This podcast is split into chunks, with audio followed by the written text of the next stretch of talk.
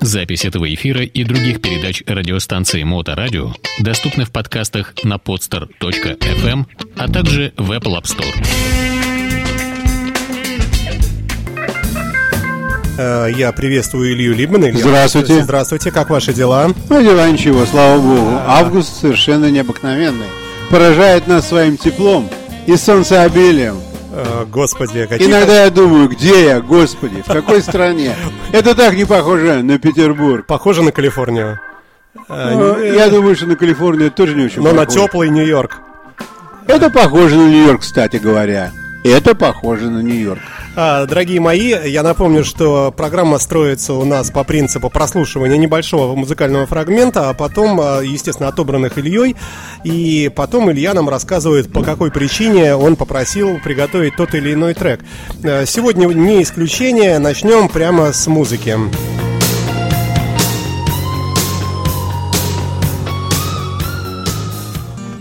Look here, baby. What I say is right. Know I'm gonna love you, baby. I'm gonna love you twice.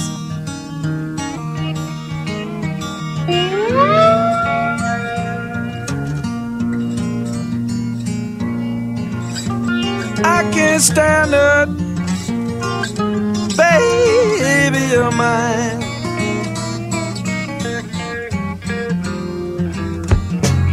You know your sweet loving, baby, is better than some wine. You know your sweet loving, baby, takes all my time. Stay here, don't leave, mama. You know I love you so. Hey, pretty baby, I don't wanna ever see you go. Tell you now, mama, I ain't. Ну, не будем томить публику. Стив Миллер Бенд э, Say Wolf. э, Такой любопытный трек, как-то прошедший мимо меня. Дело все в том, что он прошел не только мимо вас. Он прошел мимо всех. Этот трек был записан в 1973 году, но о нем никто не слышал и не вспоминал больше 50 лет. Ну, послушайте, просто, просто хорошая Это совершенно замечательная музыка. рок-музыка. Это совершенно замечательная музыка. И люди, которые э, любят Стив Миллер Бенд, ждут с нетерпением 11 октября, когда э, выйдет сборник под названием Welcome to the World. И в этом сборнике будет 38 записей, которых никто ранее не слышал никогда. По качеству это все тот же Стив Миллер Бенд. Но а, это как путешествие во времени. Мы слушаем с вами то, что было придумано 50 лет назад. То есть по настроению это вот такое. Вот сейчас такое никто не пишет вообще. Да послушай, какие барабаны. Давайте еще послушаем кусочек. I'll never forget you, mom. You're with me every day.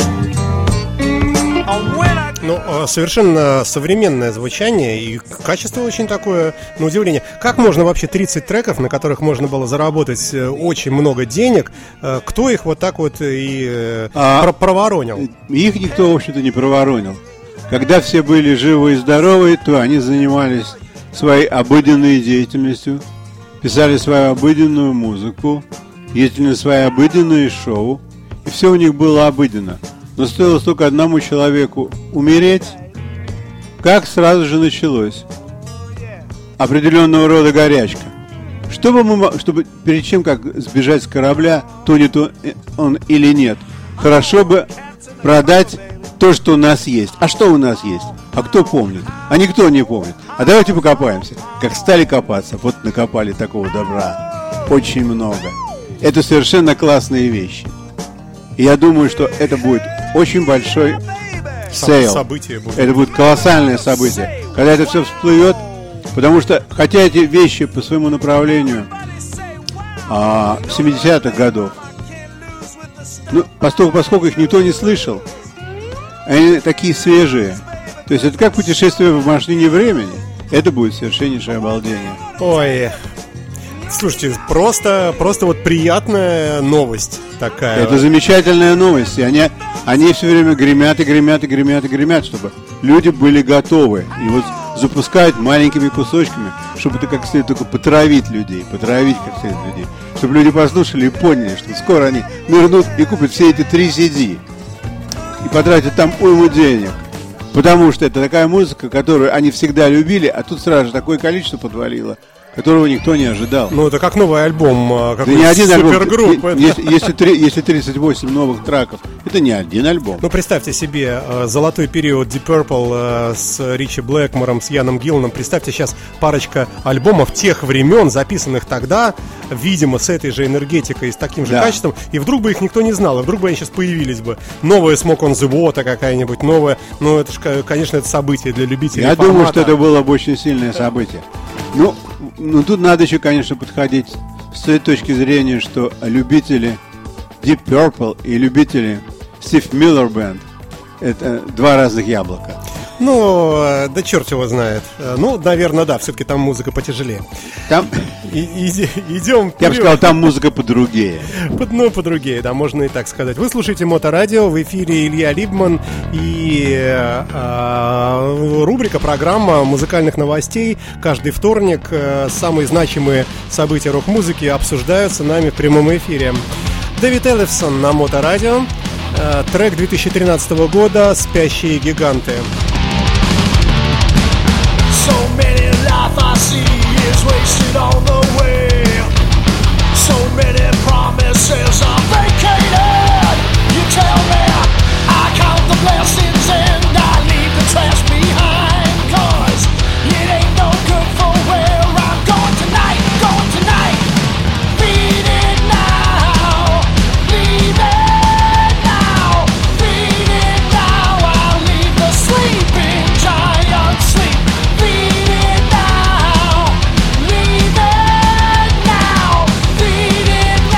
опять же, приоткроем тайну, корни э, этой музыки уходят в группу Мегадет. Я могу так сказать? Ну, конечно, можно так сказать, потому что а, Дэвид играл многие годы басистом в группе Megadeth, и когда она распалась, у него просто другого выхода не было, как продолжать свое творчество. Ну, почему? Выходов много, можно... Не, ну, ну, может да. быть, выходов много. Да. Вот он выбрал такой выход замечательный, что он играет отлично на а, бас-гитаре и сделал такой замечательный новый альбом.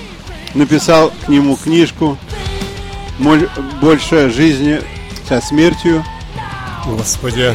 Ну, вот это все идет к альбому, это все да, один к одному. И вот это э, cover с альбома, который называется Sleeping Giants, э, он написал только музыкальную часть. Но его друг и соавтор по альбому Том Хазер угу. решил это дело все спеть. Он придумал слова, положил слова и стал петь это. А потом подумал, что маловато народу. Он пригласил еще... Ози Осборна, Ричи Нет, он пригласил еще, он пригласил еще MC Даррелла и DMC Макдоналдса. Я не знаю этих людей замечательных. Но... Ну, это люди, которые поют хардкор и хип-хоп в Нью-Йорке. О, То есть они пришли, конечно, ну как, что не помочь угу. своему брату. И они тоже вложились в этот альбом. И вот записали этот альбом и должен очень скоро показаться. Слушай, даже вон и гитара какая неплохая. Ну, там все очень здорово. Поверьте мне, этот альбом будет очень, очень сильным.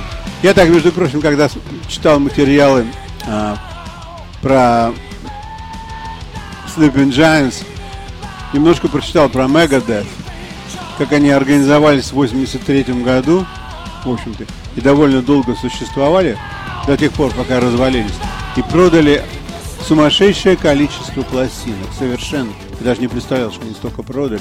Ну, конечно, даже у нас ротируется во всю, ну, не даже, а у нас, само собой. 53 миллиона, то есть вот это, в общем-то, Metal Trash, это очень такая специфическая калифорнийская вещь. Не всякий человек такое может перенести. Да, перенести. Не то, что там пойти и купить пластинку. И вот, пожалуйста, тебе. Такое вот произошло. Это надо же такое. Я могу себе представить, что, конечно, там, скажем, норвежцы или шведы. У них тоже трэш очень хорошо идет. Они прямо перекликаются с Калифорнией, как это самое. Как... Ну, вы правы, если я правильно мысль понимаю. Мы понимаем, э, можем предполагать, откуда растут ноги у тяжелых шведских, э, скандинавских вообще групп. От плохой погоды. Вот ночь это полярная, слякоть, снег, вот такой хэви играешь. Оно как-то вот все. А Калифорния солнечная, там э, должно быть что-то вроде I just call to say I love you. Вот это вот все такое, ну, фанк, может быть, ну что-то праздничное. А тут такой тяжеляк, смотрите-ка. Да. Ну, я думаю, что это из-за социальных неравенств такая музыка родилась. И она, в общем-то, э, довольно долго была на плаву. Она, в принципе, и сейчас на плаву. Потому что много людей, которым такая музыка нравится, потому что жизнь у них, так сказать, отраж- отражается в этой музыке лучше всего. Ну, может быть, да.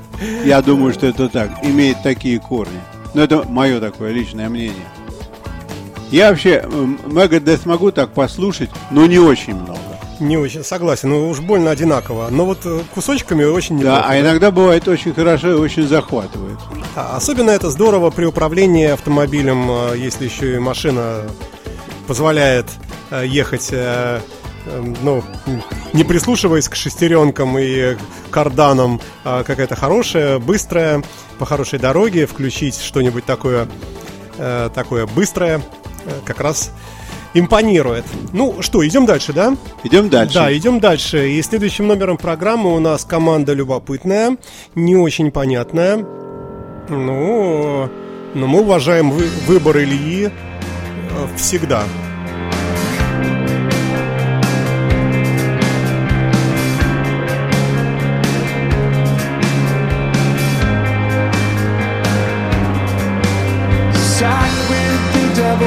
Settlements don't train at all.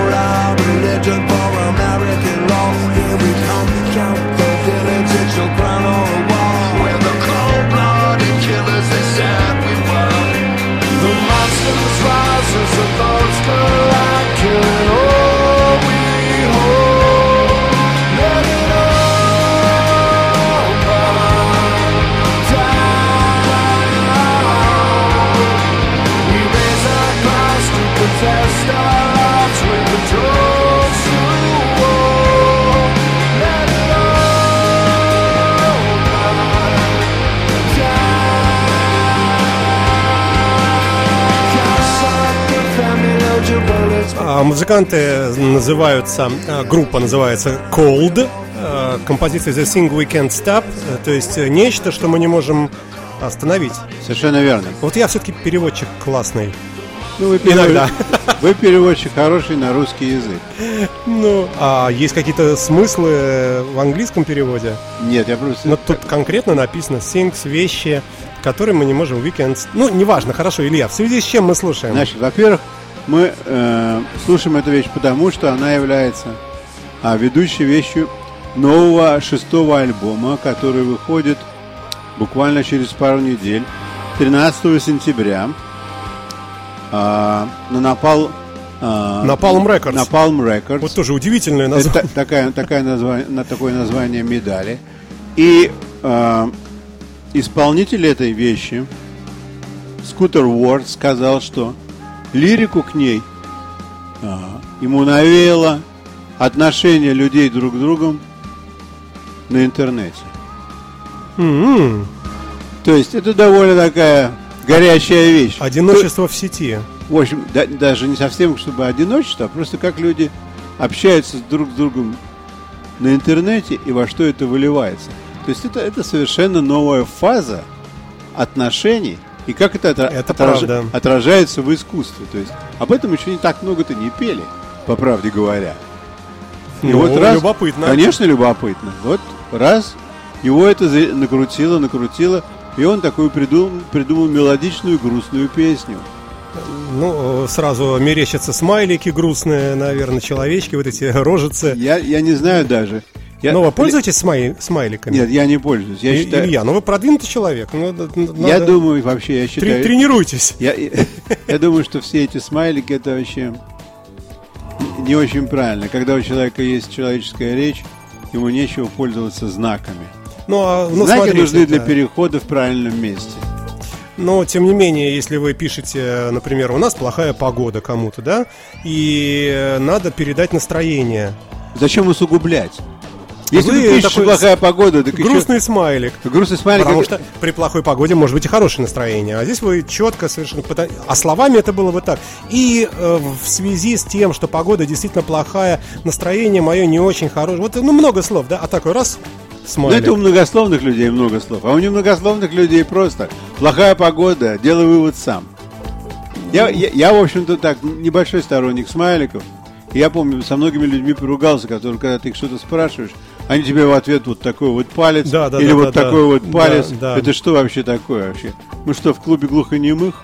Но или как это вообще? вызывает оптимизм то, что вы это в прошедшем времени. Что Да, сказали, они больше что мне не раньше. Не, они мне больше не друзья. А вы так ортодоксально ссоритесь? Ну, я, в общем-то, доволен, да, если я, мне что-то не нравится так. Илья, вы склочный человек. Склочный это другое слово. Я да склочный человек? Склочный ну, вот это это с- часами клок. Но это к склочности отношений имеет. Нет, это просто нет, ну мнение да. мое такое. Что э, смайлики это, конечно, хорошо, когда у человека э, не работает язык или голова, и сам он не может Ну, сформулировать слушайте, что-то. здесь мы тогда уйдем в обсуждение Да, вообще будем языка СМС, например. Но это что же цел- целая субкультура получилась? Ну, действительно, в СМС ну, трудно написать много слов, хотя есть, конечно, специалисты. Но все-таки обычно там э, не могу говорить, например, да, там отсылаешь, или там пришли мне адрес СМС-кой. Но э, не- не- не- нельзя так ортодоксально не любить интернет, Илья. Ну, в смысле, вот эти вот формы. Хотя, впрочем, да, ни к чему. Это всё. частное дело каждого. Итак, группа Cold выпускает пластинку, на Новую. которой будут композиции, в частности вот эта, The Things We Can't Stop, э, которая посвящена э, взаимоотношениям людей в интернете. Да, навеяно. Я не знаю, насколько она посвящена, она была навеяна. навеяна, навеяна, да, Да, навеяна. Э, Я думаю, что довольно интересно. Мне показалось, что музыка, хотя такая не, не, не очень зажигательная, но такая лирическая музыка, Ну, ближе к, Мел- к альтернативе такой немножко, нет? может быть, ну, интересно. Ну, у них- если шестой альбом, значит, группа Да, кому-то конечно, нравится. шестой альбом, да, это люди, известные люди, это известные люди. У них мужчины и женщины, и они совсем не волосатые, и одеты нормально. Я, я вчера рассматривал. А, Ну что ж, идем дальше. Э, Слушаем людей, которых все знают.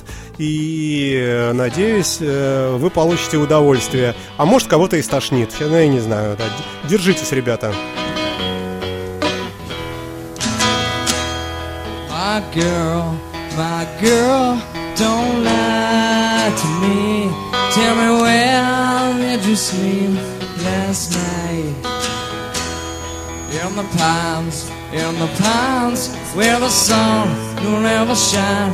I would shiver the whole night through.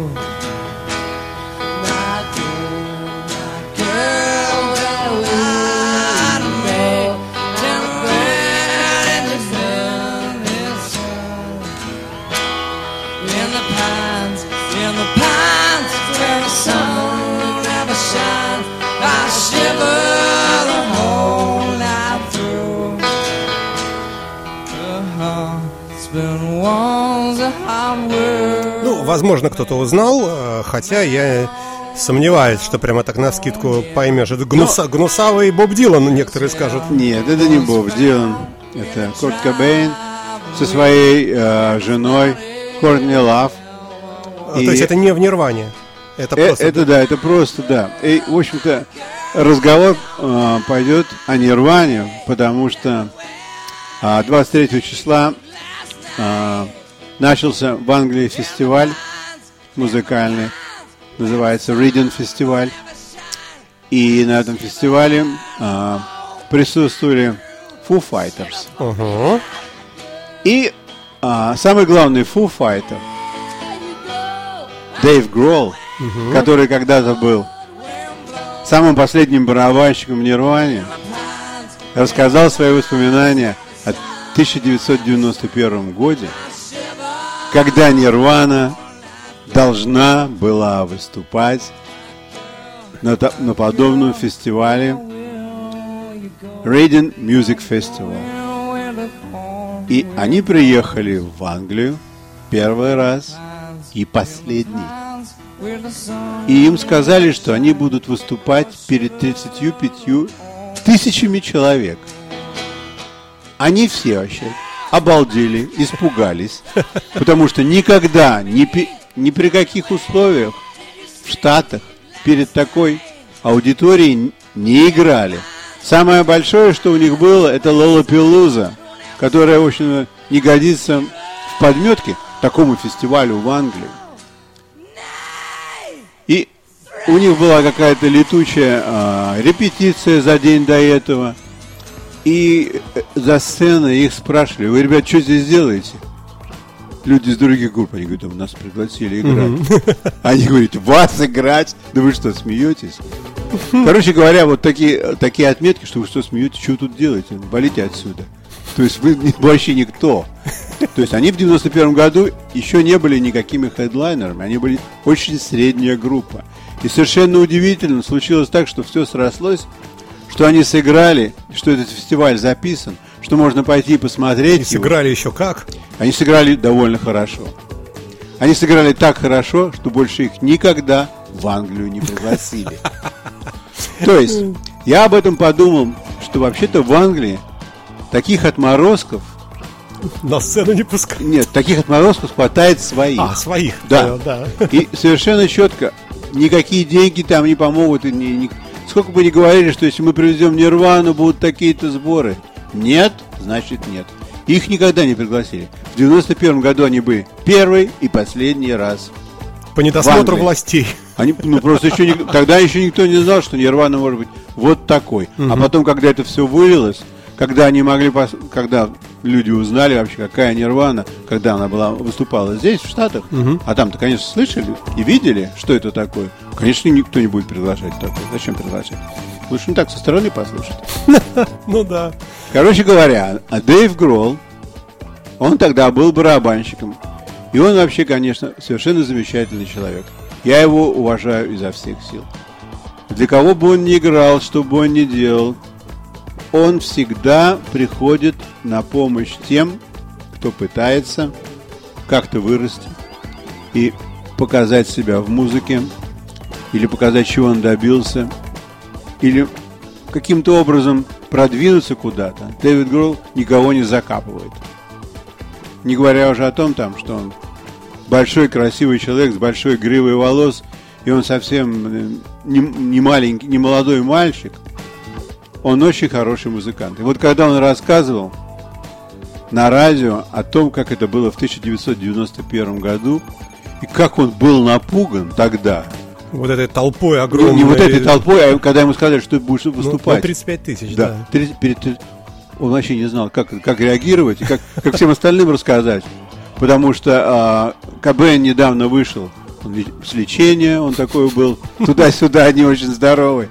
И все они были ни шатка, ни валка. А тут надо выступать. Выступать это вообще очень большая ответственность. Ну, конечно. А когда 35 человек в чужой стране, и, в общем-то, хотя у них язык один, но ведь могут и не понять. И это довольно важно. Вот они выступили и срослось. Я когда, значит, прочитал эту статью а, про то, как а, Гролл рассказывает это все, я думаю, надо мне пойти посмотреть, что же это за фестиваль. Пошел, нашел тот фестиваль 91 года. Он весь отснят. Меня хватило на 10 минут. Меня хватило на 10 минут, потому что а, это довольно специфическая вещь. Вот такое слушать. Или, может быть, у меня уже годы не все. Или, может быть, я недостаточно калифорниец. Ну, во всяком случае, вот, вот так вот так случилось. Но сама по себе история очень хорошая. То, что он помнит это, сколько лет прошло. Уже очень много лет Ну, не прошло. забывай друзей, молодец. Да, очень много лет прошло. И он, конечно, всегда говорит про Нирвану в самых-самых лучших тонах. Ой, То есть и- для, не- для него это, конечно, было ну такой был, конечно, очень яркий подъем. всплеск Да, такой. был, конечно, очень прямо. творческий подъем. Пошли дальше. Вы дальше. слушаете Моторадио, дорогие мои, э, на нашей интернет-волне одна известнейшая группа.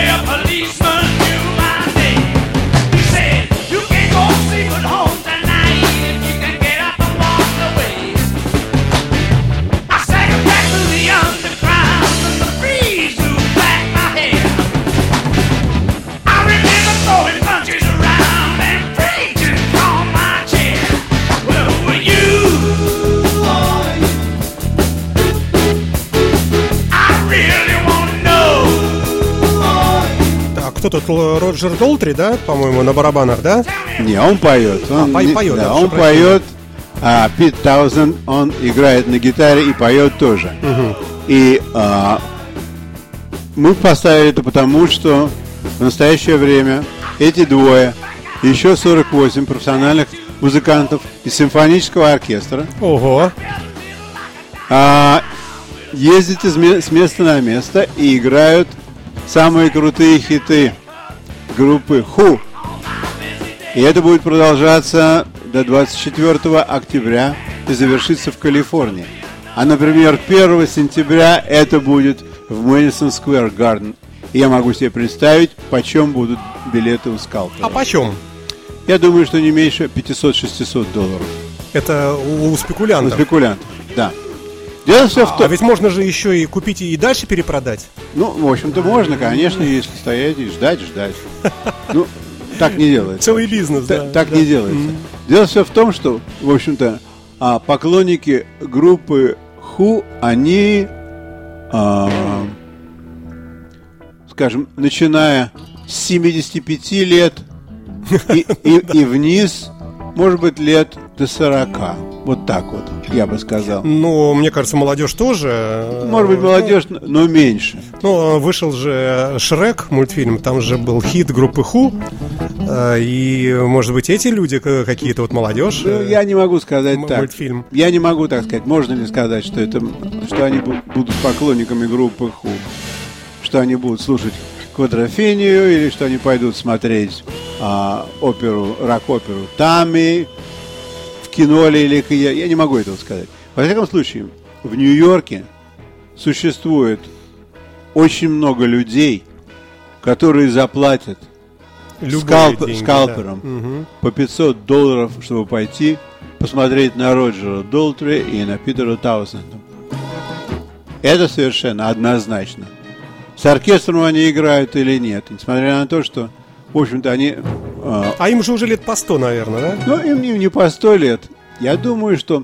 Я думаю, что Долтри, он, наверное, года 46-го, значит, ему года 73. Мгм, Ну, еще вполне. А Таузен, по-моему, помоложе, он, наверное, года 48-49. То есть ему года 72 или 71, что-то вот так вот. Ну, то, что они занимаются музыкой до сих пор, это, конечно, большой плюс. Я не думаю, что у них там пустые карманы, что они там от нищеты этим делом занимаются. Конечно, нет. Просто столько много людей хотят их а, видеть и слышать. И вот то, что они придумали выступить с оркестром 48 инструментов, это ведь не просто так. Это вся их музыка разложена и записана. Это так красиво, это, это совершенно обалденно. И когда еще Долтри в очочках, как профессор, выходит и начинает вот так вот игра- играть микрофоном, как, как 50 лет назад, это, конечно, это очень сильно посмотреть. И я сожалею, что у меня не будет 1 сентября в Нью-Йорке, что... А заплатили бы? Не, ну 500 бы я не заплатил, но 300 долларов я заплатил бы точно. Ну, мы бы вам помогли, если что. Да уж вы помогли. Уж вы это точно помогли. Ну, надо же человеку как-то помогать в осуществлении мечты. А, ну что, э, спасибо, наверное, вам, Илья, за э, подготовленные новости. Вам, пожалуйста, и У всегда нас- пожалуйста.